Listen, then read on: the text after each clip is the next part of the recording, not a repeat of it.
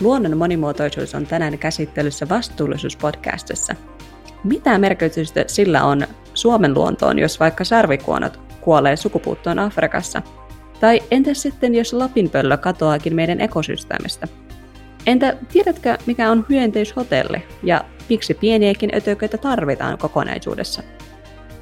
Tänään kanssamme on keskustelemassa Jussi Mäkinen, ympäristöasiantuntija ja ryhmäpäällikkö Rambollista.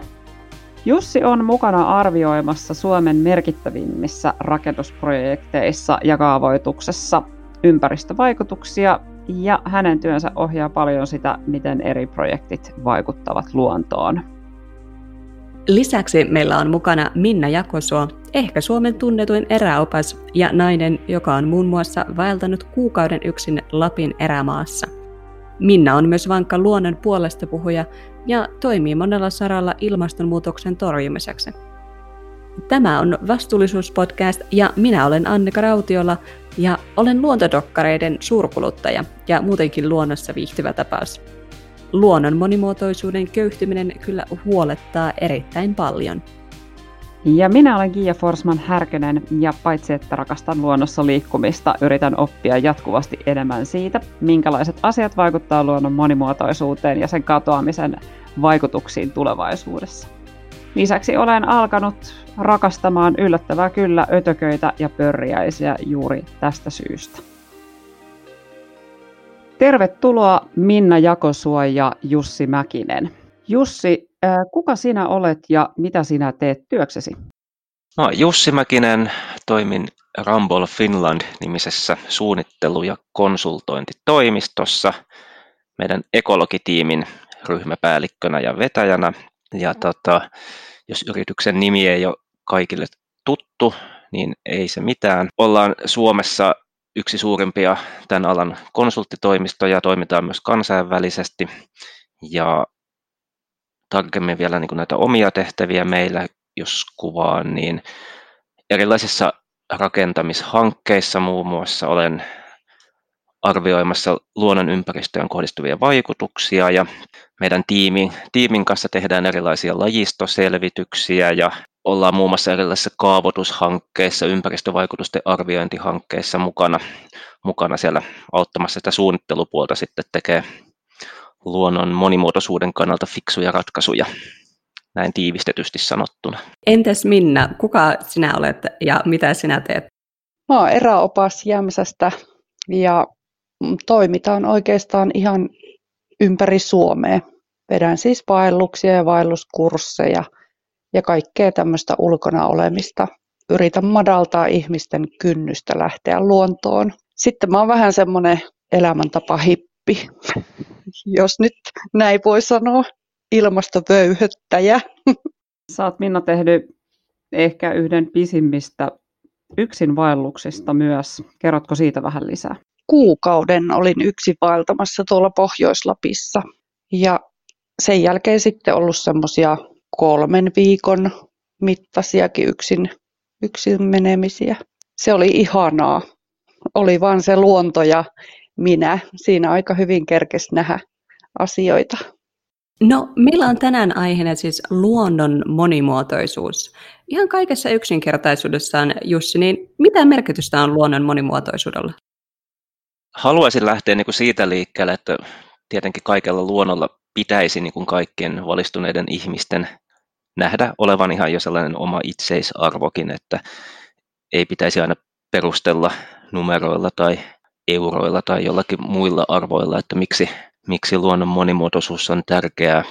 Mutta sitten jos sitä pelkkää itseisarvonäkemystä ei, jos ei se riitä ja vakuuta, vakuuta luonnon monimuotoisuuden tärkeydestä, niin niin ehkä sitten sellainen näkökulma on hyvä pitää mielessä, että oikeastaan kaikki ekologinen tutkimus, mitä aiheesta on tehty, niin se on johtanut niin kuin siihen johtopäätökseen, että mitä monimuotoisempaa luonto on, eli mitä enemmän on eri eliölajeja, miten ne on geneettisesti monimuotoisempia ja miten erilaisia elinympäristöjä jossain on, niin sitä paremmin tämmöinen ympäristö kestää erilaisia muutoksia, oli se sitten ilmastonmuutos tai joku joku muu häiriötekijä, mikä sinne luontoon kohdistuu. Eli tavallaan voisi niin sanoa, että tämmöinen monimuotoinen luonto, luonnon monimuotoisuus, se on auttaa vastustamaan tämmöisiä ei-toivottuja muutoksia, mitä luontoa voi kohdistua. Toki luonnon monimuotoisuudella, niin sillähän on ihan suoria hyötyjä ihmisellekin myös, jos haluaa sitten ajatella niin kuin hyötynäkökulman kautta. Miten, tota, miten Minna tämä luonnon monimuotoisuus sulle näyttäytyy? No mä mietin koko ajan sille, että me ollaan osa luontoa ja tavallaan jokainen pikku asiakin siellä on tosi tärkeä, että tämä kokonaisuus säilyy.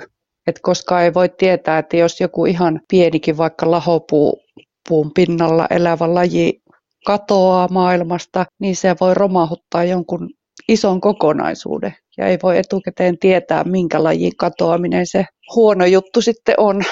Et mä, mä pidän sitä kyllä hirveän tärkeänä asiana ja aina on iso huoli siitä, että mitä täällä luonnossa tapahtuu.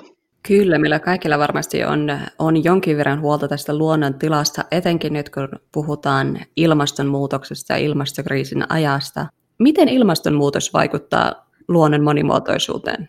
Ensinnäkin on tietysti se, että nyt tämä ilmastonmuutos, mistä puhutaan ihmisen aiheuttamana, niin se johtaa niin nopeisiin sääolojen muutoksia ja ilmaston muuttumiseen, että laisto ei pysty seuraamaan tätä, tätä muutosta perässä. Eli ihan sen seurauksena, että jotkut alueet muuttuu liian, liian nopeasti, vaikkapa liian kuiviksi, liian märiksi, jäävät tulvan alle tai jotakin muuta, niin menetetään elinympäristöjä ja se johtaa sitten lajien uhanalaistumiskehitykseen tai sen kiihtymiseen. Ja sitten ehkä myös toinen, toinen semmoinen iso kysymys on se, että sitä sen vuoksi kun ilmasto ilmastoolot muuttuu, niin se mahdollistaa uusien esimerkiksi erilaisten tuhohyönteisten nopean, nopean leviämisen uusille alueille, missä sitten sieltä alueelta puuttuu tämmöinen ikään kuin luontainen vastustuskyky tai näiden uusien tuhohyönteisten luontaiset viholliset ja tämä voi johtaa sitten hyvin nopeisiinkin esimerkiksi metsätuhoihin, mistä on puhuttu, että jotkin tietyt tuhohyönteiset vaikkapa leviävät Suomeen, niin voi pyyhkäistä isoja pinta-aloja metsää sitten kuoliaksi hyvin nopeastikin ja ilmastonmuutos on siinä se yksi isoimpia vaikuttavia tekijöitä tällä hetkellä tämmöisissä nopeissa lajien leviämisissä. Niin me nähtiinkin itse asiassa tuossa vähän aikaa sitten sitten uutisia siitä, että Afrikkaan on pesiytynyt esimerkiksi sellainen heinäsirkkalaji, joka vetäsee heidän sadot kokonaan sieltä. Ja osa, vaikka niitä on siis ollut aikaisemminkin, niin tällä hetkellä ne ilmeisesti on sellaisia parvia, että, että sellaista ei ole aikaisemmin nähty, eikä niin usein toistuvia. Mutta se, mitä mä itse asiassa jäin miettimään, Jussi, tuossa kun sä sanoit tuosta teidän tavasta toimia siellä Rambollilla, niin miten tällainen ilmastonmuutos on näkynyt jo siinä teidän työssä ja niissä teidän arvioissa? Joudutteko te esimerkiksi tässä kaavoituksessa ja muissa hankkeissa niin ottaa jo ilmastonmuutosta kuinka paljon täällä Suomessakin huomioon? No esimerkiksi tulviin varautuminen on sellainen, sellainen, mitä tehdään kaikissa kaavoituksissa oikeastaan, jos on, ollaan jossakin meren rannalla tai joen rannalla. Ihan eri lailla joudutaan nykyään mitottamaan näitä alueita, että mihin, mihin enää kannattaa uutta asutusta osoittaa. Ja toisaalta siellä voi tulla sitten jotain kalliimpia teknisiä ratkaisuja tällä hetkellä jo tehtäväksi, mitä ei oltaisi välttämättä tehty vielä menneinä vuosina tai vuosikymmeninä, eli erilaisia vaikkapa näiden hulevesien hallintaan liittyviä teknisiä ratkaisuja, millä sitten pyritään varautumaan vaikkapa johonkin nopeasti tuleviin kaupunkiympäristön tulviin tai muihin, mitkä voi olla rankkasateista seurausta. Tämä on ihan arkipäivää kyllä tällä hetkellä meillä. Ja toki sitten erilaisia vaikutusten arviointejahan tehdään kyllä kiihtyvällä tahdilla nykyään, että mikä on jonkin hankkeen vaikutus vaikkapa hiilidioksidipäästöille. No kuulostaa toisaalta hirveän hyvältä, että niitä on alettukin enemmän huomioimaan. Ja myöskin ehkä se, että, että teette niitä arvioita ilmeisesti jatkuvasti enemmän. Mutta miten sitten Minna, hei, miten, miten tämä ilmastonmuutos, miten sä oot, sä huomannut jo, että se on vaikuttanut siellä, kun sä vaeltelet yksin erämaassa kuukauden, niin että se on vaikuttanut jo tuo ilmastonmuutos tuohon monimuotoisuuteen? No kyllähän sillä on ollut ihan näkyviäkin vaikutuksia, että esimerkiksi tuolla ihan pohjoisessa avotunturialueella, kun on isoja palsasoita, niin ne palsat on normaalisti ihan ikiroudassa, mutta ne on alkanut siellä sulamaan. Ja se vaikuttaa sitten myös siihen juomaveden etsiskelyyn, että jos on iso palsasuoalue ja siellä sulaa sitten semmoiseksi turvemössöksi nämä entiset isot möhkäleet, niin sieltä on hankala löytää sitten puhasta juomavettä, kun se on kaikki semmoista ruskeata liejua. Ja kyllähän sieltä kasvit, jotkut tietyt kasvit vähenee ja toiset taas lisääntyy, ihan niin kuin täällä etelämässäkin. Ja sitten on huomannut, että nämä äärisääolot on lisääntynyt tosi paljon. Viime syksynä esimerkiksi olin semmoiseen aikaan vaeltamassa, että olisi pitänyt olla jo yöpakkasia, niin siellä oli ihan suunnattomat helteet, vedet tosi vähissä kaikissa joissa, pikkupurot kuivunut kokonaan. Että kyllä sen huomaa ihan todella konkreettisesti. Joo, muutoksia on kyllä varmasti luonnossa näkyvissä. Ja esimerkiksi WWFn mukaan niin Afrikan leijonien määrä on vähentynyt 65 prosenttia, lentävien hyönteisten määrä Euroopassa on vähentynyt 75 prosenttia ja sinievät tonnikalat Tyynessä meressä on vähentynyt 95 prosenttia. Mutta Jussi, osaisitko sä puhua siihen, millaisia muutoksia Suomessa on tapahtunut, vai onko ne suuret muutokset vasta tulossa? Joo, muutoksia on tapahtunut kyllä Suomessakin tosi paljon, että ei tarvitse vain odottaa, mitä joskus tulee tapahtumaan. On ihan selkeitä mitattavia muutoksia tapahtunut ja niin kuin, ehkä just niin kuin monimuotoisuuden kannalta huonompaa suuntaa. Nykytietämyksen mukaan Suomessa on noin 50 000 eri eläinlajia, niin niistä tosiaan puolet arvioitiin tai puolet tunnettiin niin, kuin niin hyvin, että niiden uhanalaistuminen voitiin arvioida ensinnäkään. Eli näistä noin oliko niitä 22 000 muistaakseni näitä lajeja, jotka arvioitiin. 12 prosenttia niistä oli arvioitu uhanalaisiksi, eli käytännössä se, että joku laji on uhanalainen, niin sehän meinaa sitä, että se on häviämisriskissä jollakin näköpiirissä olevalla aikajänteellä, niin ei kuulosta kovin hyvältä, että 12 prosenttia Suomen lajeista on häviämisriskissä. Sitten tosiaan, mikä tässä niin kuin Suomen luonnossakin uhanalaistumisen osalta ehkä on niin kuin huolestuttavaa, on se, että kun näitä arviointeja on tehty säännöllisesti muutamia vuosien välein, niin nyt on esimerkiksi havaittu, että se tilanne, mikä oli kymmenen vuotta sitten, niin verrattuna siihen, niin tässä uusimmassa arvioinnissa todettiin, että useimmissa lajiryhmissä tämä uhanalaisten lajien osuus oli lisääntynyt. Eli, eli menee, menee vielä heikommin kuin kymmenen vuotta sitten tämän osalta Suomessa. Että muun muassa perhosten ja lintujen osalta oli Suomessakin nyt arvioinnin johtopäätös se, että näissä on enemmän uhanalaisia lajeja kuin ennen, ja se muutos arvioitiin niin, että se todella johtuu siitä, että, että näillä lajeilla menee huonommin, ei, ei pelkästään siitä, että näitä lajeja on tutkittu enemmän ja löydetty uusia, uusia harvinaisia lajeja. Toi kuulostaa, kuulostaa erittäin huolestuttavalta, kaikki mitä sä tässä nyt kerrot. Tota, se, mitä mä mietin tässä, että, jo, että se totta kai niin kuin vaikuttaa meidän Suomen luontoon, vaikka me ollaan ehkä ajateltu jotenkin, että Suomi on lintukoto ja täällä ei näy mikään muutos ja ehkä niin kuin katsottu, katsottu silleen, että no joo, että vähän tuossa on nyt talvet huonontunut, mutta mitäs väliä sillä nyt on kiva, kun tänne tulee lämpimämpää. Se, mitä mä kuitenkin mietin, oli myös se, että esimerkiksi Afrikassa niin kuin leijonat vähentynyt 65 prosenttia ja mun mielestä eikö se ollut niin, että valkoisista sarvikuonoista kuoli äskettäin viimeinen miespuolinen lajiedustaja, eli toisin sanoen siellä ei pystytä, se on niin kuin kuollut se laji käytännössä, muutama naaras jäljellä vielä. Vaikuttaako tällainen meihin? Afrikassa kuolee joku laji sukupuuttoon. Vaikuttaako tämä meihin? Kyllä se ainakin henkisellä tasolla vaikuttaa ihan suoraan, suoraan varmasti aika moneen. Ja toki se, niin kuin se jos on ilmastoahdistusta ihmisillä, niin kyllä varmasti on tämmöistä monimuotoisuusahdistustakin, että sitten se voi, tämän kaltaiset uutiset saattaa huonoimmillaan toisaalta johtaa semmoiseen niin lohduttomaan tilanteeseen, että no mitäs tässä nyt sitten enää, että pieleen menee ja hanskat tippuu, mutta se nyt on ainakin kyllä mun mielestä se väärä johtopäätös. Mutta sitten kyllä sillä niin on varmasti sitten ihan semmoisia konkreettisiakin vaikutuksia. Voi olla jopa Suomeen. Mä tuossa mietin siltä kannalta, että esimerkiksi linnuthan on sellainen linkki, mikä yhdistää Afrikkaa ja Suomea. Ja Suomelle Suomelle hyvin suomalainen laji ja monelle tuttu laji käki esimerkiksi talvehtii Saharan eteläpuolisessa Afrikassa ja osa Suomen käistä näkee sarvikuonoja edelleen talvehtimispaikoillaan. Ja jos sieltä sarvikuono häviää, niin sillä voi olla isoja, isoja vaikutuksia siihen paikalliseen luonnon ympäristöön, koska nehän on isoja kasvissyöjiä, mitkä, mitkä pitää yllä sitä elinympäristöä siellä, niin tämmöisillä muutoksilla voi olla yllättävän kauaskantoisiakin seurauksia, vaikkapa just muuttolintujen talvehtimisalueiden kannalta.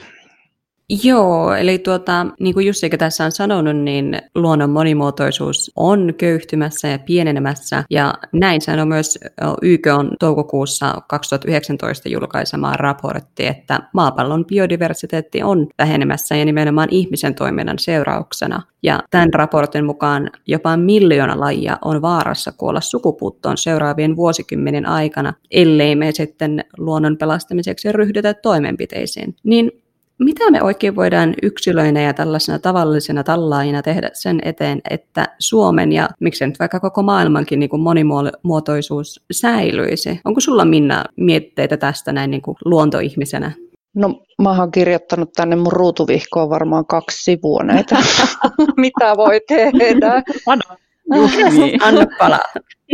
Joo, siis vähän tietysti en tarvii mitään sädekehää pääni päälle, mutta tässä on asioita, mitä mä oon itse tehnyt siitä lähtien, kun alkanut huolestua tästä luonnon tilasta. Eli ehkä pisin tämmöinen juttu, mikä mulla on yhtä soitto ollut päällä, niin mä en ole lentänyt nyt 21 vuoteen. En ollenkaan, en mihinkään. Annetaanko, annetaanko ja... Minnalle tässä välissä pienet aplodit tästä kaikki?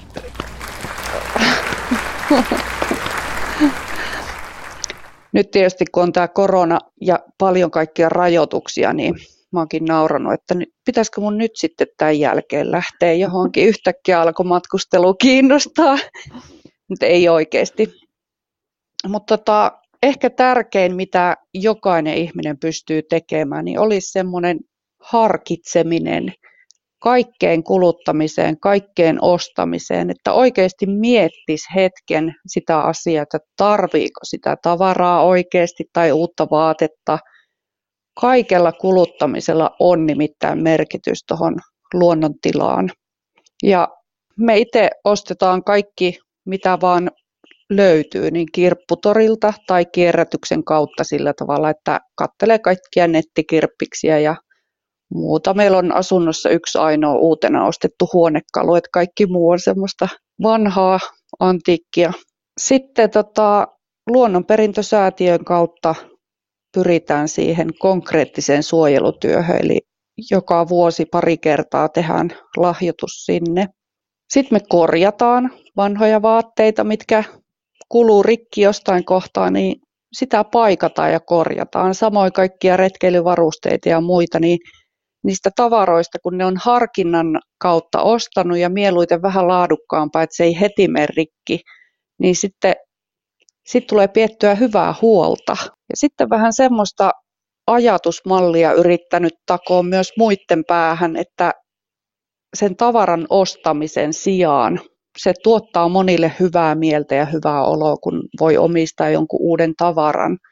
Niin miettisikin sille, että uusien taitojen opetteleminen olisi se juttu, että oikeasti opettelisi jonkun leipomaan leipää tai ihan mitä tahansa, että se olisikin se, kehittäisi niin kuin omia aivojansa sen tavarakrääsävuoren sijaan.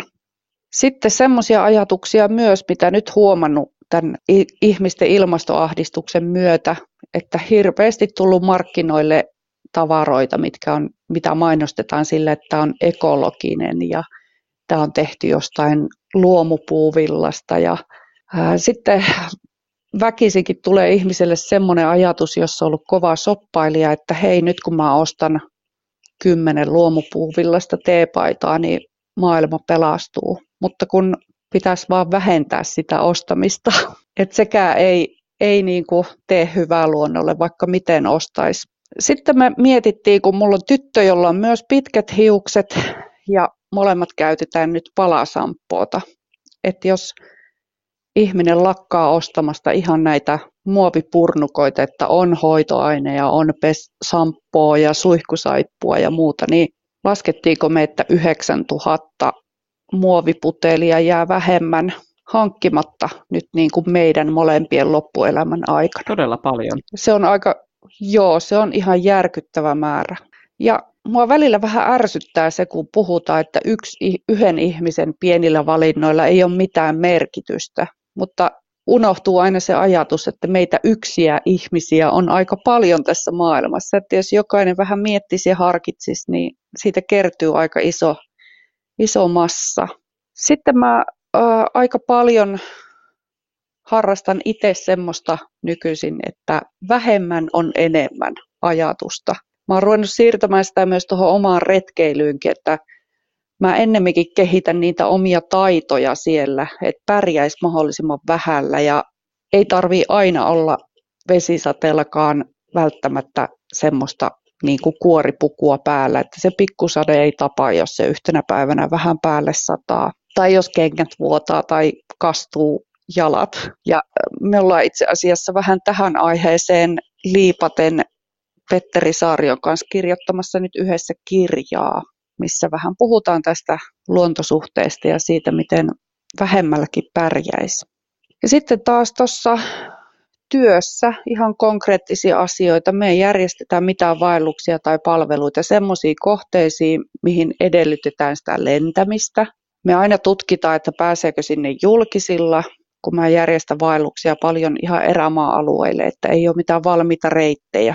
Niin järkkäilen sitten asiakkaille vähän semmoisia kimppakyytejä, kattelee, että mistä paikkakunnalta ketkäkin on tulossa, niin se on toiminut tosi hyvin.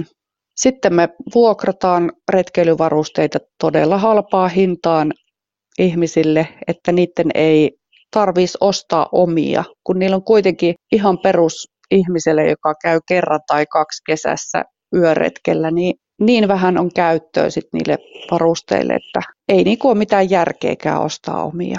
Ja sitten annetaan semmoisia kursseilla, vaelluskursseillakin annetaan vinkkejä, että ihmiset ei haksaa hommaamaan itselleen kaikkea, mitä mainostetaan, että tätä ilman et pärjää. Että me kerrotaan, mitkä on ne välttämättömimmät varusteet ja miten pääsisi mahdollisimman vähällä tavaramäärällä liikenteeseen. Mä oon joskus miettinyt tätä, että, että tota, kun nykyään siis on joka ikiseen toimenpiteeseen ja, ja asiaan niin kuin luonnossa liikkumiseenkin niin on niin kuin ääretön määrä varusteita, kun joskus aiemmin he, vanhaan hyvään aikaan, niin, niin silloin on, tota, silloinhan siinä on siis lapsittu tasa tarkkaan niissä vaatteissa, kun sulla on sattunut ole, eikä ollut niin keksittyä Gore-Texiä tai yhtään mitata, mitään niin sellaista.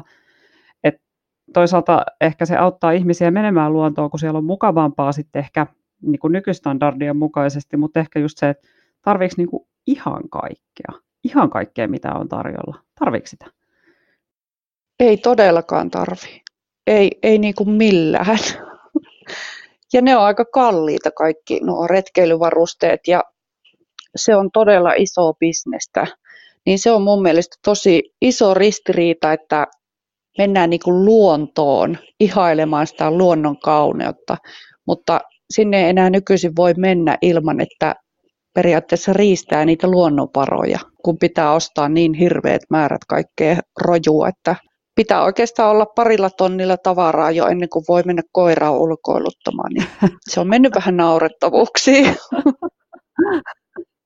Jussi, kun sä oot, nyt, nyt sä tosi niin kuin kattavasti Miina tässä luettelee kaiken näköisiä asioita. Minkälaisia asioita sulla on, mitä voi tehdä yksilönä sen eteen, että, että koko maailman luoni, luonnon monimuotoisuus säilyy? Joo, no itse asiassa toi oli jo mun tosi hyvä, että mitä Minna, Minna tuossa kuvasi jo tuon kuluttamisen vaikutusta, että se on usein sellainen, mikä niin unohtuu, unohtuu ihmiseltä ja tämmöinen niin sanottu ulkoistettu vaikutus, että vaikka miten olisi se oma, oma piha olisi kuinka luomu ja pidettäisiin oma omakotitalon piha siellä hienona ja olisi kaikki linnunpöntöt ja hyönteishotellit ja ynnä muut, mutta sitten unohtuu se, mitä meidän oma kulutus aiheuttaa ulkomailla, niin se on tosi tärkeä, tärkeä muistaa. Ja, mutta sitten mitä muita asioita voisi vielä miettiä, mitä Minna ei tuossa ihan pajatsoa tyhjentänyt kaikkien asioiden osalta, niin, niin toki jos olet kerrostalossa asuva eikä sulla ole sitä omaa pihaa, niin silloin se tietenkin se suurin vaikutus tulee sitä kuluttamisen kautta ja mitä siinä tilanteessa voi ihminen nyt tehdä, niin ainakin esimerkiksi voi miettiä sitä, että miten se sähkö on tuotettu, mitä, mitä kotiin ostaa. Onko vaikka sellaiset sähköyhtiöstä, joka käyttää puuhaketta ja turvetta energiantuotantoon vai onko se jotakin sekä ilmaston kannalta ystävällisempää että luonnon monimuotoisuuden kannalta ystävällisempää tuotantomuotoa tuuli- ja aurinkovoima nyt ehkä parhaimpina esimerkkinä tietysti voidaan siinä yhteydessä mainita. Ja sitten jos on rivitalo tai omakoti, omakotitalossa asuva, niin tietenkin siinä omassa pihapiirissä tehtävillä ratkaisuilla pystyy ihan mukavasti jo paikallisella tasolla vaikuttaa. Erilaiset tällaiset pienten ketojen, ketojen luomiset sinne omaan pihapiiriin ja niitty, niittymäisenä sen alueen pitäminen, niin ne on hyviä luonnon monimuotoisuuden kannalta huomattavasti parempia kuin se, että koko piha olisi asfaltoitu tai jynssätään kerran viikossa ruohonleikkurilla. Sä mainitsit Jussi tuossa itse asiassa hyönteishotellit ja tuossa aikaisemminkin oli keskustelua siitä, että hyönteiset ja pörriäiset ja ötökät, kaikki tällaiset, mistä itse en ehkä henkilökohtaisesti ihan niin paljon tykkää lähiympäristössäni, mutta ymmärrän niiden merkityksen. Niin, niin tota, et niistä on ollut itse asiassa tosi paljon juttua nyt ihan äskettäinkin mediassa, että, että niiden katoaminen on, on tosi huono juttu, mutta sä mainitsit tosissaan hyönteishotellit, niin, niin haluatko ihan nopsaa kertoa, että mitä ne on ja miksi sellaisia pitäisi olla, jos sulla on piha? Joo, no ne on siis tällaisia, ei ole mistään kovin isosta hotellikompleksista kyse, vaan ne on tällaisia hieman linnunpönttöä isompia rakennelmia, joita voi, voi netistä katsoa ohjeita, miten niitä voi joko itse tehdä, tai niitä pystyy myös ostamaan, ostamaan valmiiksi kyhettyjä. Ne on tällaisia mm, helpottaa esimerkiksi kaupunkiympäristössä tai hyvin rakennetussa ympäristössä sitä, että pölyttäjähyönteisille löytyy soveltuvia lisääntymispaikkoja, eli ne voi olla vaikka tällaisia onttoja, onttoja puupalikoita, pölyttäjähyönteiset pystyy, pystyy munimaan ja käyttää niitä lisääntymispaikkoina. Eli tavoitteena niin kuin luoda sopivia elinpaikkoja niille sellaisessa ympäristössä, missä niitä nyt ei ihan yltäkyllin sitten enää luontaisesti ole. Yksi juttu vielä, minkä, mitä en voi jättää mainitsematta siinä yhteydessä, kun mietitään, että mitä jokainen voi tehdä luonnon monimuotoisuuden lisäämiseksi tai turvaamiseksi, niin on tietysti se, että vaikuttakaa poliitikkojen kautta. Olkaa aktiivisia ja vaatikaa, vaatikaa poliitikkoja tekee fiksuja päätöksiä. No tästä olikin hyvä aasensilta sitten tähän meidän seuraavaan kysymykseen, joka nimenomaan keskittyy siihen, että mitä niin kuin isommalla mittakaavalla, eli niin kuin yhteiskunnan tasolla voidaan tehdä. Ja Sä jo tietysti mainitsit Jussi äänestämisen, eli äänestetään politiikkoja ja ollaan itsekin tästä äänestä, mutta mitä sitten, minkälaisia ratkaisuja tähän olisi niin kuin yhteiskunnan tasolla? Onko esimerkiksi jotain tiettyä käytäntöä, mistä meidän pitäisi luopua Suomessa tai miksei maailmallakin, tai onko jotain, mitä meidän pitäisi ehdottomasti tehdä lisää niin kuin luonnon monimuotoisuuden nimissä? jos vaikka Suomen osalta miettii, että mitkä Suomessa on tutkimusten mukaan niin näitä lajien uhanalaistumiseen johtaneita syitä, niin tosi monet syyt liittyy erilaiseen metsätalouden harjoittamiseen, että metsissä ei ole tarpeeksi lahopuuta tai ei ole vanhaa metsää riittävästi ja tämän kaltaisia syitä, niin näissä tietysti on niin tämä metsätalouden sääntely ja siihen aiheeseen liittyvä tukipolitiikka on sellainen yksi merkittävä keino, millä tähän asiaan pystyisi vaikuttamaan. No ehkä metsätalouden lisäksi sitten toinen tämmöinen, millä saisi hyvin, hyvin nopeasti tehtyä vaikutusta Suomen luonnon monimuotoisuuteen on se, että yksi merkittävä tekijä Suomessa on nimenomaan ollut tämmöisten avoimien perinneympäristöjen häviäminen. Ei ole ketoja enää niin paljon kuin ennen ja niittyjä, mikä johtuu siitä, että lehmät pidetään navetoissa sisällä eivätkä ole ulkona laiduntamassa. Ja tällaiseen perinteiseen maatalouteen on olemassa tukia Suomessa, mutta varmasti voisi vielä enemmänkin suunnata sellaiseen, sellaiseen tukeen, millä pystyisi sitten hyvin, uskoisin, että nopeastikin vaikuttaa luonnon monimuotoisuuteen näillä paikoilla. Nyt me tota, aluksi mainittiinkin, että sä olet Natura 2000-hankkeen Suomen paras asiantuntija Euroopan unionihan on siis pistänyt tämän Natura 2000-hankkeen pystyyn, ja se on meidän ymmärtääksemme maailman suurin koordinoitu suojeltujen alueiden ja alueiden verkosto. Siellä direktiiveissä sanotaan näin. Jäsenvaltioiden on toteutettava erityisten suojelutoimien alueilla tarpeellisia toimenpiteitä luontotyyppien ja lajien elinympäristöjen heikentymisen sekä niitä lajeja koskevien häiriöiden estämiseksi, joita varten alueet on osoitettu – siinä määrin, kun nämä häiriöt saattaisivat vaikuttaa merkittävästi tämän direktiivin tavoitteisiin. Tota, toteutuuko tämä, onko tämä hanke ylipäänsä tehokas ja onko se onnistunut ylläpitämään luonnon monimuotoisuutta, jos me nyt ollaan siinä tilanteessa, että tosissaan meillä on lajeja katoamassa aika paljon tai kadonnutkin jo? Eikö se ollut tosi yksiselitteisesti sanottu, mitä sä äsken siterasit tuon lakitekstin tuossa? Jäikö, jäikö sulla jotakin kysyttävää vielä muuta tuon ei, lisäksi? Ei mitään. Tota, Joo, tämähän on siis sellainen eu tasolla tosi mittava luonnonsuojelualueohjelma ja toi Natura-ohjelma, niin mä sanoisin, että se on niiden valittujen alueiden osalta kyllä tosi tehokas, tehokas suojeluohjelma ja ne lainsäädännön rajoitteet, mitkä koskee nimenomaan Natura-alueita, niin ne on tosi tiukkoja. Eli ne alueet, mitkä on valittu aikoinaan tähän Natura-verkostoon, niin niiden luontoarvojen osalta ollaan aika turvatussa tilassa, eli niitä ei kovin helpolla pysty heikentämään. Ehkä tässä sitten on toisessa vaakakupissa se, että näitä alueita nyt ei kuitenkaan ihan kauheasti ole. että vaikka niitä Lapissa on pinta-alallisestikin paljon, niin Etelä-Suomessa niiden osuus on aika vähäinen. Ja mä en ainakaan itse usko, että tämä pelkästään tämä Natura-verkosto toimii tämmöisenä suojelualueiden saaristona, joka turvaisi näiden lajien ja luontotyyppien esiintymisen niin riittävässä määrin, että olisi, voitaisiin ihan vapaasti temmeltä sitten näiden alueiden ulkopuolella. Ne ei, ei niin riitä yksistään turvaamaan tätä luonnon monimuotoisuutta kuitenkaan, että niitä on pinta-alallisesti niin vähän. Että jossain arvioissa on sanottu, että noin 20 prosenttia maapallon maapinta-alan suojelemisesta olisi sellainen riittävä taso, jotta voitaisiin niin ajatella, että tämä, nämä suojelut, suojelut alueet riittäisi ylläpitämään riittävää monimuotoisuutta. Ja Etelä-Suomessa tämä prosenttiluku lienee jotain noin kahden, kahden prosentin paikalla tällä hetkellä, mitä on suojeltu. Että ollaan niin kuin, tavallaan kymmenesosassa siitä pinta-alasta, että voisi sanoa, että itsessään niin kuin nämä luonnonsuojelualueet riittäisi turvaamaan Etelä-Suomessa luonnon monimuotoisuuden. No Minna, miten sun mielestä luontoa voisi suojella vielä enemmän? No joo, mun mielestä nuo metsän omistajat, niiden kaaliin pitäisi saada se asia, että se jatkuvan kasvatuksen tapahan on nyt tutkitustikin paljon kannattavampi myös rahallisesti. Että miksi siihen ei siirrytä? Koska ne avohakkuut kuitenkin, ne on ihan hanurista ja syvältä. Paljon häviää siis, mä oon ihan konkreettisesti nähnyt, miten kun on vejetty aukkoon, niin sitten on hävinnyt teeret ja metsot siltä alueelta. Samoin hävinnyt palokärkiä ja töyhtöhyyppiä. Mä en ole nähnyt nyt moneen vuoteen töyhtö, ei kun töyhtötiaisia. Että niillä on siis todella isoja merkityksiä tuolla metsän. Sitä ei voi enää edes sanoa hoidoksi mun mielestä, kun niin, niin harva ajattelee siinä mitään muuta kuin sitä rahaa. Avohakkuut historiaan minun mielestä tai että määrättäisiin jotkut tietyt alueet, mitkä olisi semmoisia puupeltoalueita, missä vedetään sitten kaikki sileeksi, mutta että se ei olisi kaikkialla mahdollista. Silläkin olisi jo iso merkitys.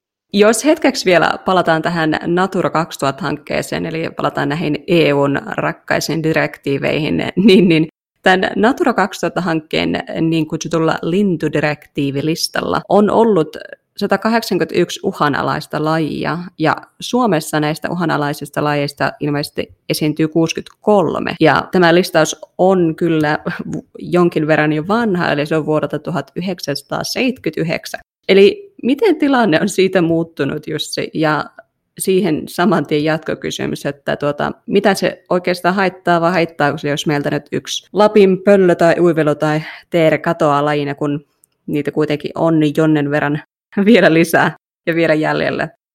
No vaikka niiden lintudirektiivilistalla olevien lajien osalta, niin tilanne ei ole mitenkään hyvä. Eli niillä menee, niillä menee keskimäärin yhtä huonosti siinä lista, listalle nostetuilla lajeilla kuin mitä menee muutenkin linnuilla. Eli niiden uhanalaistuminen on kiihtynyt tässä viime vuosina. Ja, eli voisi niin tavallaan todeta, että se, että ne lajit on aikoinaan tähän lintudirektiivilistalle nostettu, niin ei se, ei se niiden uhanalaistumista ole pystynyt kovinkaan paljon hidastamaan, että jossain yksittäisissä tapauksissa siitä on, on hyötyä, että jonkun natura-alueen osalta pystytään huomioimaan vaikkapa, että siellä säilyy pyylle tai ruisrääkälle elinympäristöä, mutta sitten se ei, se ei riitä pysäyttämään sen lajin kokonaiskehitystä täällä niin kuin näiden suojelualueiden ulkopuolella valitettavasti. Eli yhteenvetona ehkä nyt mun hieman kyyninen näkemys on kyllä tästä se, että ei se ei se sinne listalle päätyminen ole niitä pelastanut. No niin kysyit vielä siitä, että mikä, mikä merkitys on yhden, yhden tota, lajin häviämisellä, kun niitä on niin lukematon määrä. Niin, tota, se on totta, että maailmassa, maailmassa on ihan mieletön määrä erilaisia lajeja ja tunnistettuja, ja sitten varmaan vielä isompi osa sellaisia lajeja, mitä ei edes tiedetä, että on olemassa. Ja tuossa on ehkä aika helposti saattaa ajatella, että joo, ei se, ei tämä mun elämä tässä nyt yhteen lapinpöllön häviämiseen kaaduttaa johonkin tropiikissa elävän kovakuoriaislajin sukupuuttoon, että ei ne, ei ne niin kuin minua hetkauta, mutta sitten toisaalta kannattaa myös muistaa, että näitä erilaisia elinympäristöjä ja alueita on myös hyvin lukematon määrä. Esimerkiksi vaikka Lapin pöllö, niin no joo, ei se, ei se Brasiliassa vaikuta ihmisen elämään välttämättä mitenkään, mutta taas pohjoisilla metsäalueilla Suomessa, niin Lapinpöllö ja muut pöllöt, niin nehän on tärkeitä esimerkiksi myyräkantojen säätelijöitä, eli niillä on tärkeä osa sitä pohjoista eliöiden verkostoa siellä. Ja jos ei ole petoeläimiä syömässä myyräkantoja tai pitämässä niitä kurissa, niin siitä voisi vaikka olla metsänomistajalle haittaa siinä, että taimikkotuhot lisääntyy, kun myyrät runsastuvat sitten enemmän kuin pöllöjen läsnä ollessa. Niin se kertautuu se vaikutus joka tapauksessa, että, että jos niitä ei niitä hiiriä ja, ja rottia ja myyriä ja kaikkea muuta sitten joku ole siellä niin syömässä, niin sit se alkaa nopeasti saattaa näkyä esimerkiksi meidän, niin kuin aikaisemmin jo puhuttiin, ruoantuotannossa tai jossain muussa. Joo, ja sitten vielä, että jos vaikka niin kuin, monesti esimerkiksi jostain hyönteisistä on aika helppo niin ajatella, että ne nyt ei ainakaan ole kovin tärkeää, että joku vaikka just tämä lapinpöllö tai joku leijona, niin se on sillä helppo mieltä, että tärkeänä lajina, koska se, että voi aina sanoa, että niin kuin se on se ravintoketjun huipulla oleva peto, mikä sitten olemassaolollaan säätelee, mutta mikä merkitys on jollain pienellä kovakuoriaisella tai muulla, niin niissäkin on kuitenkin ihan tämmöisiä yllättävän isojakin vaikutusketjuja pystyy olemaan jollain yhdellä hyönteislajilla. Esimerkiksi Lapissa niin tunturimittari on sellainen perhonen, mikä on tuhansia neliökilometrejä syönyt siellä lehdettömäksi tunturikoivikkoa ja aiheuttanut ihan niin kuin muutoksia siihen, missä on puustoa tuntureilla. Eli silläkin on toisaalta sitten nämä omat säätelijät sillä perhosella. Ne voi olla jotakin pieniä meille tavallisille ihmisille hyvin tuntemattomia, vaikkapa jotain loispistieslajeja, mitkä pitää sen perhosen aisoissa siellä. Ja näihin liittyy niin monimutkaisia tämmöisiä vaikutusverkostoja, että ei niitä, niitä ei hyvin tunneta eikä niitä tarvitsekaan tuntea, kun pitää vaan mielessä, että kaikki tämmöinen luonnon monimuotoisuus ja yksittäiset lajitkin saattaa olla kuitenkin hyvin tärkeitä sellaisten asioiden suhteen, mitä ei nyt tiedetä tai mitkä saattaa tulla vasta tuhannen vuoden päästä vastaan.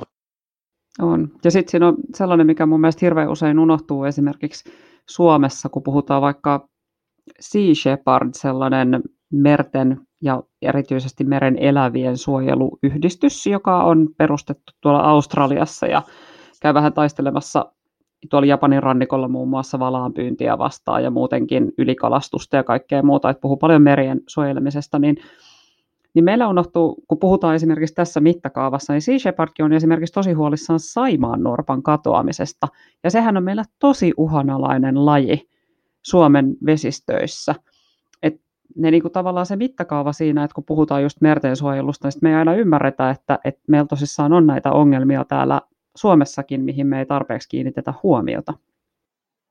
Kyllä, joo, ja Saimaanoppakin on hyvä esimerkki sellaista laista, että aika hyvin meillä suomalaisilla niin tiedossa ne keinot, mitä sitä pystyisi ylläpitämään siellä Saimalla. No okei, ilmastonmuutokselle me ei voida mitään, mutta nämä liittyy kalastuksen rajoituksiin tai minkälaisilla pyydyksillä siellä saa kalastaa ja millä alueella ja miten sitten niitä mahdollisia rajoituksia olisi fiksua korvata niille ammattikalastajille. Ihan tämmöisiä niin selkeitä niin kuin keinoja, miten Saimaannorppa saataisiin runsastumaan siellä, mutta eipä olla siihenkään vaan ratkaisua vielä saatu, vaikka on niin kuin ehkä yksi ikonisimmista eläimistä Suomessa. Joo, kaikki haluaa kaikki haluaisi muuttaa maailmaa ja saada nuo lajit säilymään, mutta kukaan ei suostu muuttamaan sitten niitä omia toimintatapoja. Että Saimaalla on aika kovaa se kalastajien vastustus näitä säädöksiä kohtaan.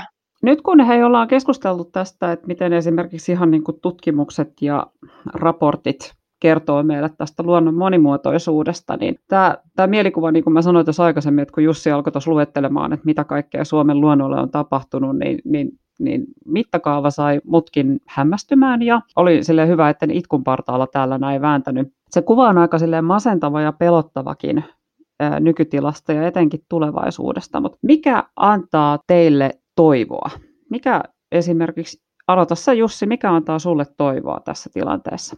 Kyllä sellaiset pienet erävoitot ainakin mulle antaa aina toivoa, mitä niin kuin vaikka omissa työasioissa näkee, että pystyy, pystyy vaikkapa omalla asiantuntemuksellaan perustelemaan jonkun kenties kalliimman ratkaisun, joka menee sitten läpi ja sillä keinoin saadaan, saadaan ainakin pala kerrallaan turvattua tai parannettua luonnon monimuotoisuuteen liittyviä asioita, niin sellaisen ilmapiirin lisääntyminen ehkä on kuitenkin havaittavissa tuolla yritysmaailmassakin, että niillä asioilla oikeasti on merkitystä ja niihin kiinnitetään huomiota, niin luo sellaista toivoa, että ei tästä nyt ehkä olla kuitenkaan ihan vielä kaikkeen menettämässä tai menetetty.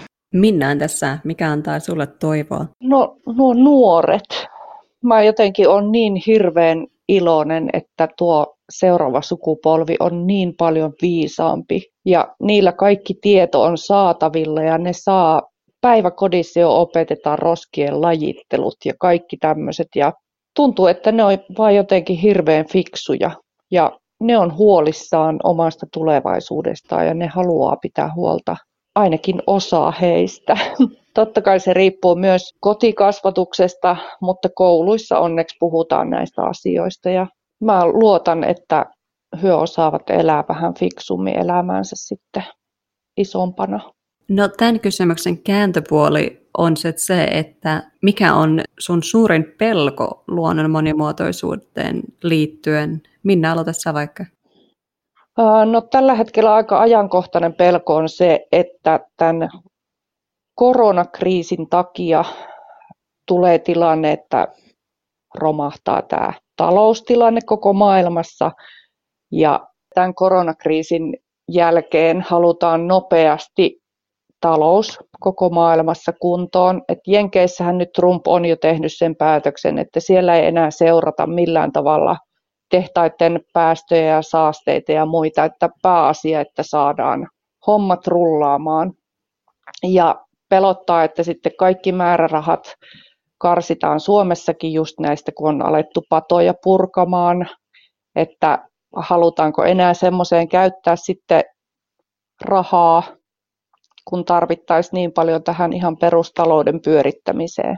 Samoin metsien suojelu, suojelurahat varmaan tulee nyt muuhun käyttöön. Se huolestuttaa nyt ihan. Tässä voi mennä tosi monta vuotta ennen kuin nämä asiat pääsee minkäänlaiseen tasapainoon. Jussi, tässä, mikä on sun suurin pelko tämän asian suhteen? No joo, toi on kyllä tosi akuutti pelko myös, mitä Minna sanoi, että jos tässä nyt tulee joku mittava taloudellinen taantuma, niin sitten ensimmäisenä leikataan luonnonsuojeluun osoitetusta määrärahoista ja keskitytään vain talouden elvyttämiseen keinolla millä hyvänsä, niin sillä, sillä voi kyllä, voidaan menettää nopeasti menneiden vuosien nämä pienet voitot, mitä on saavutettu monella saralla. Ja ehkä tämä isoin pelko mulla liittyy siihen, että tätä hyvin tiedossa olevaa kehitystä, mikä liittyy niin kuin luonnon monimuotoisuuden heikkenemiseen, niin että sitä ei saada hillittyä. Jotenkin taas koronavertauksella, jos menee, niin nyt on ollut niin kuin oikeastaan aika huvittavaakin nähdä, miten kuuliaisesti ihmiset on valmiita tekemään niin kuin todella mielettömän isoja muutoksia omaan elämäänsä ja ihan kiltisti ollaan nyt kotona kotiarestissa jo istutaan ja koska on perusteltu, että näin on tehtävä sen takia, että muuten mittava määrä ihmisiä sairastuu, mutta sitten tämä sama, sama muutoksen tekeminen, niin se on tosi, tosi vaikeaa tai niin kuin nähdä, että ihmiset olisi esimerkiksi luonnon monimuotoisuuden säilyttämiseksi ja suojelemiseksi valmiita tekemään yhtä radikaaleja muutoksia, vaikka vaikutukset voi olla kuitenkin ihan vastaavia suuruusluokaltaan ihmiskunnalle, tai siis jopa isompiakin itse asiassa, jos luonnon monimuotoisuus kunnolla menetetään. Siinä ei koronaa enää muistella siinä tilanteessa. Joo, tuossa on tota, paljonhan on sekä mediassa arvuuteltu sitä, että miten ihmiset reagoivat koronan jälkeen sitten, kun kaikki taas vapautuu ja, ja joissain somekanavissa myöskin näkee paljon keskustelua siitä, että mitä kaikkea aikoo tehdä sit siinä vaiheessa, kun, kun kaikki karanteenit on ohi ja tilanteen pitäisi normalisoitua. Osa ehkä vähän miettiikin, että ehkä tämä on osoittanut sen, että, että pystytään hillitsemään ehkä niin kuin omaa käytöstä ja omaa kuluttamistakin ihan kohtuullisen hyvin, mutta, mutta osa näyttää kyllä aika lailla viisi veisaavan myöskin siitä, niin vaan haluaa vaan palauttaa sen takaisin siihen samaan tasoon, kun se on ollut ennen, ennen koronaa. Mutta niin se taitaa olla vähän kaikissa asioissa koskien erityisesti tätä ilmastonmuutosta. Mutta nyt hei, tota, me periaatteessa vähän kysyttiin jo näitä, tätä asiaa tuossa aikaisemmin, että minkälaisia asioita olette tehneet, ja Minna antoi todella kattavan listan, ja jos oli vielä jotain, niin saa jatkaa tässä, mutta kerro Jussi sä ensin, että mitä asioita sä oot tehnyt elämässä muutoksia ilmastonmuutoksen vähentämiseksi? No ihan omassa elämässä, mitä olen tehnyt, niin on sillä asteittain pieniä muutoksia tehnyt elämässäni, että sanotaan, että se entisaikojen Jussi jostain 20 vuotta sitten, niin sille ehkä nämä asiat ei ollut huolimatta kaikesta tietämyksestä, mikä oli, niin kovin vielä tärkeää, mutta muun muassa lihan syömisen olen hyvin minimiin tiputtanut. Ihan päällimmäisenä syynä mulla on oikeastaan ollut niin kuin just luonnon monimuotoisuuteen ja ilmastonmuutokseen liittyvät syyt. Ja toisaalta sillä ei ole mitään merkitystä, että mikä itse kullakin on se syy siellä taustalla, että se että vähentää lihan syöntiä, niin se vaikuttaa suuresti myös ilmastonmuutoksen hidastamiseen. Ja tota, muita asioita, mitä olen tehnyt, niin koti lämpiää tällä hetkellä tuulisähkön voimalla kokonaan, tai jos ollaan tarkkoja, niin ei lämpiä, mutta se sähkö, mitä käytämme, niin on tuulisähköä. Koti lämpiää Helsingin kivihiilellä tällä hetkellä, mikä nyt ei ole ihan ideaalitilanne, mutta siihen mun vaikutuskeinot ei ole kovin nopeita, että siinä pystyy vaan sitten käyttämään niin äänestäjän valtaa. Mitäs Minna sä oot vielä tehnyt? Joo, mä oon kans ton lihansyönnin lopettanut ihan ilmasto, ilmastosyistä ja siis jos on jossain kylässä. Onneksi nyt ei tarvi kyläillä missään, mutta siis syön mitä tarjotaan, mutta ajattelen sille, että mä en, mä en halua ostaa lihaa. Ja sitten meillä on asunto aika viileä. Et meillä kyllä ihan villasukat jalassa ja villapaita päällä ollaan sisällä. Että pidetään niin kuin silläkin tavalla sitä sähkön kulutusta hanskassa. Ja tuulisähkö on meilläkin, mitä käytetään. Ja autoilua mä oon vähentänyt nyt ihan tosi radikaalisti. Mä nyt kokeilen, miten kauan voin olla ajamatta. Mä oon viimeksi ajanut jouluna autolla. Että nyt kun tulee käytyä harvoin kaupassa, niin mä käyn siis rinkkaselässä. Puolitoista kilsaa on kauppaan matkaa, niin se on ihan hyvä treeni sitten, kun viikonostokset tuo rinkalla kotiin. Meillä alkaa podcast lähestyä loppuaan, mutta meillä on tässä ollut aina tapana ottaa tähän loppuun kolme nopeaa. Eli me annetaan teille kaksi väittämää tai, tai sanaa ja teillä on muutamia sekunteja aikaa vastata siihen, kumman valitsette. Ja tehdään vaikka niin, että naiset ensin, eli Minna vastaa ensin ja Jussi sitten siihen perään. Eli pakko vai vapaaehtoisuus? Apua, vapaaehtoisuus. Pakko. Entä luonto vai talous? Luonto. Luonto. Ja yksilön vastuu vai valtion vastuu? Valtion vastuu. Valtion vastuu. No niin, meillä ei ollut kuin siis yksi eriäväisyys teidän, teidän mielessä. Toinen kannatti pakkoa ja toinen vapaaehtoisuutta. Hei, tota, kiitos teille molemmille tosi paljon tästä keskustelusta. Oli todella kiva saada molempien näkemys tähän näin Jussilta sieltä vähän niin kuin tutkijapuolelta ja, ja sitten Minnalta, joka itse liikkuu todella paljon tuolla luonnossa ja näkee sitten myöskin, että miten se luonto siellä jatkuvasti muuttuu. Kiitos paljon tästä keskustelusta Jussi ja Minna. Kiitos. Kiitos. No niin, se oli siis Jussi Mäkinen Rambollista ja Minna Jakosua kenties Suomen tunnetuin eräopas ja nainen, joka vaeltaa paljon yksin luonnossa ja nä- näkee, että miten kaikki asiat ja ilmastonmuutos siihen vaikuttaa.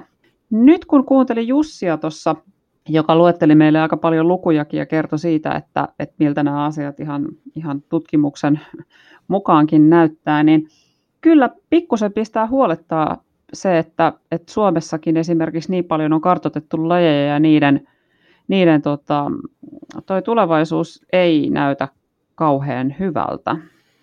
Joo, eli Jussihan taisi sanoa, että on niin 22 000 lajia oli listattuna ja niistä 12 prosenttia oli uhanalaisia.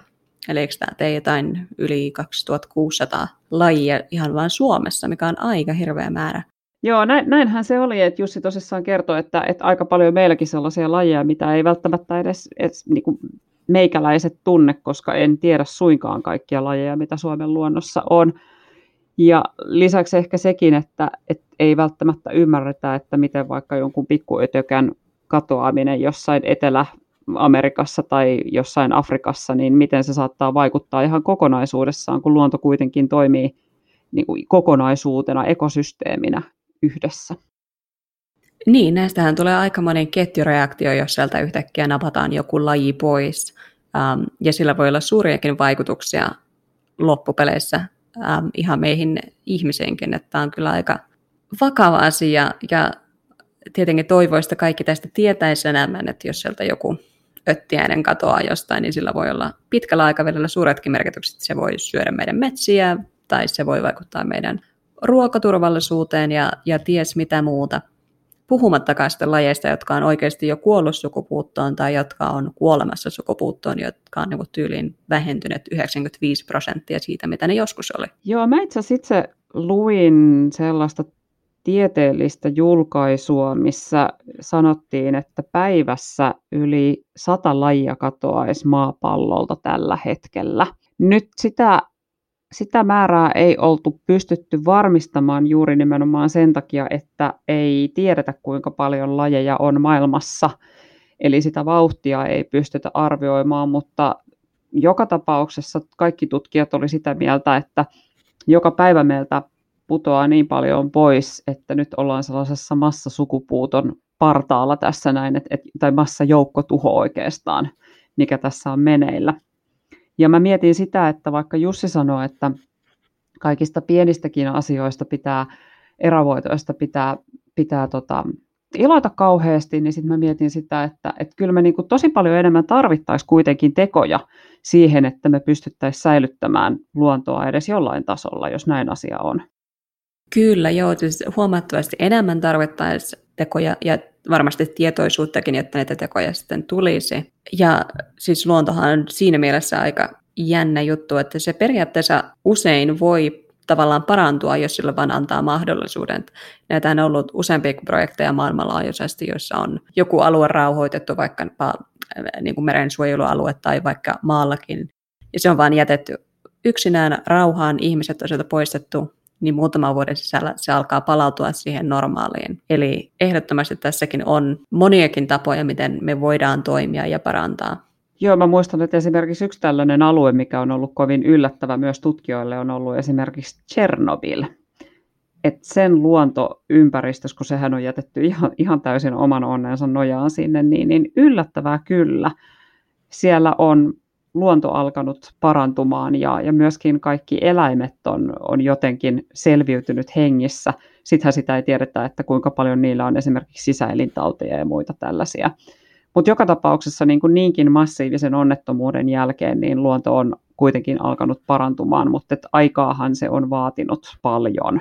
Kyllä joo, ja mä itse asiassa katsoin eilen yhtä luontodokkaria Netflixistä ja siinä puhuttiin indonesialaisesta alueesta, joka oli ennen semmoinen alue, missä metsästettiin haita paljon. Ja sieltä sitten aika lailla hait ja sen mukana muut eliölajit kuoli lähes kokonaan, joten se rauhoitettiin muutamaksi vuodeksi. Ja nyt se on alkanut sieltä palaamaan takaisin. Haita on taas jonkin verran siellä ja muutkin eliöt on palanneet. Eli kyllä nämä tällaiset projektit mulle antaa toivoa, mutta näitä tarvittaisiin ihan hurja määrä lisää. Niin se Jussikin taisi sanoa tuossa noin, että oliko se Etelä-Suomessa niin kaksi prosenttia oli suojeltua aluetta ja 20 prosenttia melkein pitäisi olla sitten, että, että oikeastaan saataisiin niitä vaikutuksiakin aikaan ja myöskin maailmanlaajuisesti. Kyllä, koska uhanalaistuminen ja sen kiihtyminen on ehdottomasti sellainen asia, mikä on kytköksissä ilmastonmuutokseen myös, joten tämä pitäisi ehdottomasti saada pysäytettyä. Sitten mä haluaisin antaa pienen hatunnoston Minnalle, joka on tehnyt aivan älyttömästi henkilökohtaisessa elämässään ja myöskin yritystoiminnassaan niin tehnyt asioita sen eteen, että päästöt vähenisi ja että tieto kulkisi eteenpäin siitä, millä tavalla omaa kulutuskäyttäytymistään voi esimerkiksi muuttaa. Joo, musta oli ihana kuulla ihan konkreettisia esimerkkejä ne on hyviä vinkkejä kyllä kaikille. Joo, Mä itse jossain vaiheessa mietin myös paljon sitä, että siellä mäkin vetelen Gore-Tex-vaatteita ja viimeisimpiä ulkoiluvaatteita ja varusteita päälle, kun mä lähden jonnekin luontoon. Et ihanko oikeasti mä nyt tartten ihan nämä kaikki, jotta mä voin sinne lähteä sinne luontoon. Ja tässähän on sellainen juttu, että luonnon monimuotoisuus ei katso sitä, että mikä status sulla on, tai katso myöskään sitä, että missä päin maailmaa sä asut jos joku meidän ekosysteemissä tuhoutuu, niin se vaikuttaa kyllä jollain tavalla meihin kaikkiin. Joiltain osin ehkä viiveellä, mutta vaikuttaa joka tapauksessa. Vaikutuksia ei pääse kukaan pakoon. No ei pääse, ja tärkeintä tässä on nyt tietysti se, että kaikki lisää tietoutta, kun tästä asiasta puhutaan, ja jatketaan näiden alueiden ja lajien suojelua ja monimuotoisuuden köyhtymisen vähentämistä niin paljon kuin pystytään. Kyllä, joo. Eli luonnon monimuotoisuuden nimissä, niin esimerkiksi jos sulla on vaihtoehtona laittaa vaikka hyönteishotelli, mistä Jussi kertoi pystyyn, niin laita, laita sellainen pystyyn. Mä yritän ainakin saada jossain vaiheessa meidän taloyhtiölle jollain tavalla sinne meidän pienelle pihalle, niin jotain tällaisia asioita läpi. Erittäin hyvä idea. Tämä oli tosi hyvä vinkki kanssa, ihan käytännön juttu, mitä melkein kaikki voisi tehdä. Kyllä, mutta me varmaan aletaan näillä sanoilla ja näihin tunnelmiin lopettelemaan vastuullisuuspodcastia tältä erää ja kiitetään teitä vallan mukana olosta. Kyllä, ja meillähän saa käydä sitten kommenttia laittamassa siellä Instagramin puolella, ja sieltä meidät löytää vastuullisuuspodina. Näin on. Eli seuraavaan kertaan. Kyllä, moikka moi!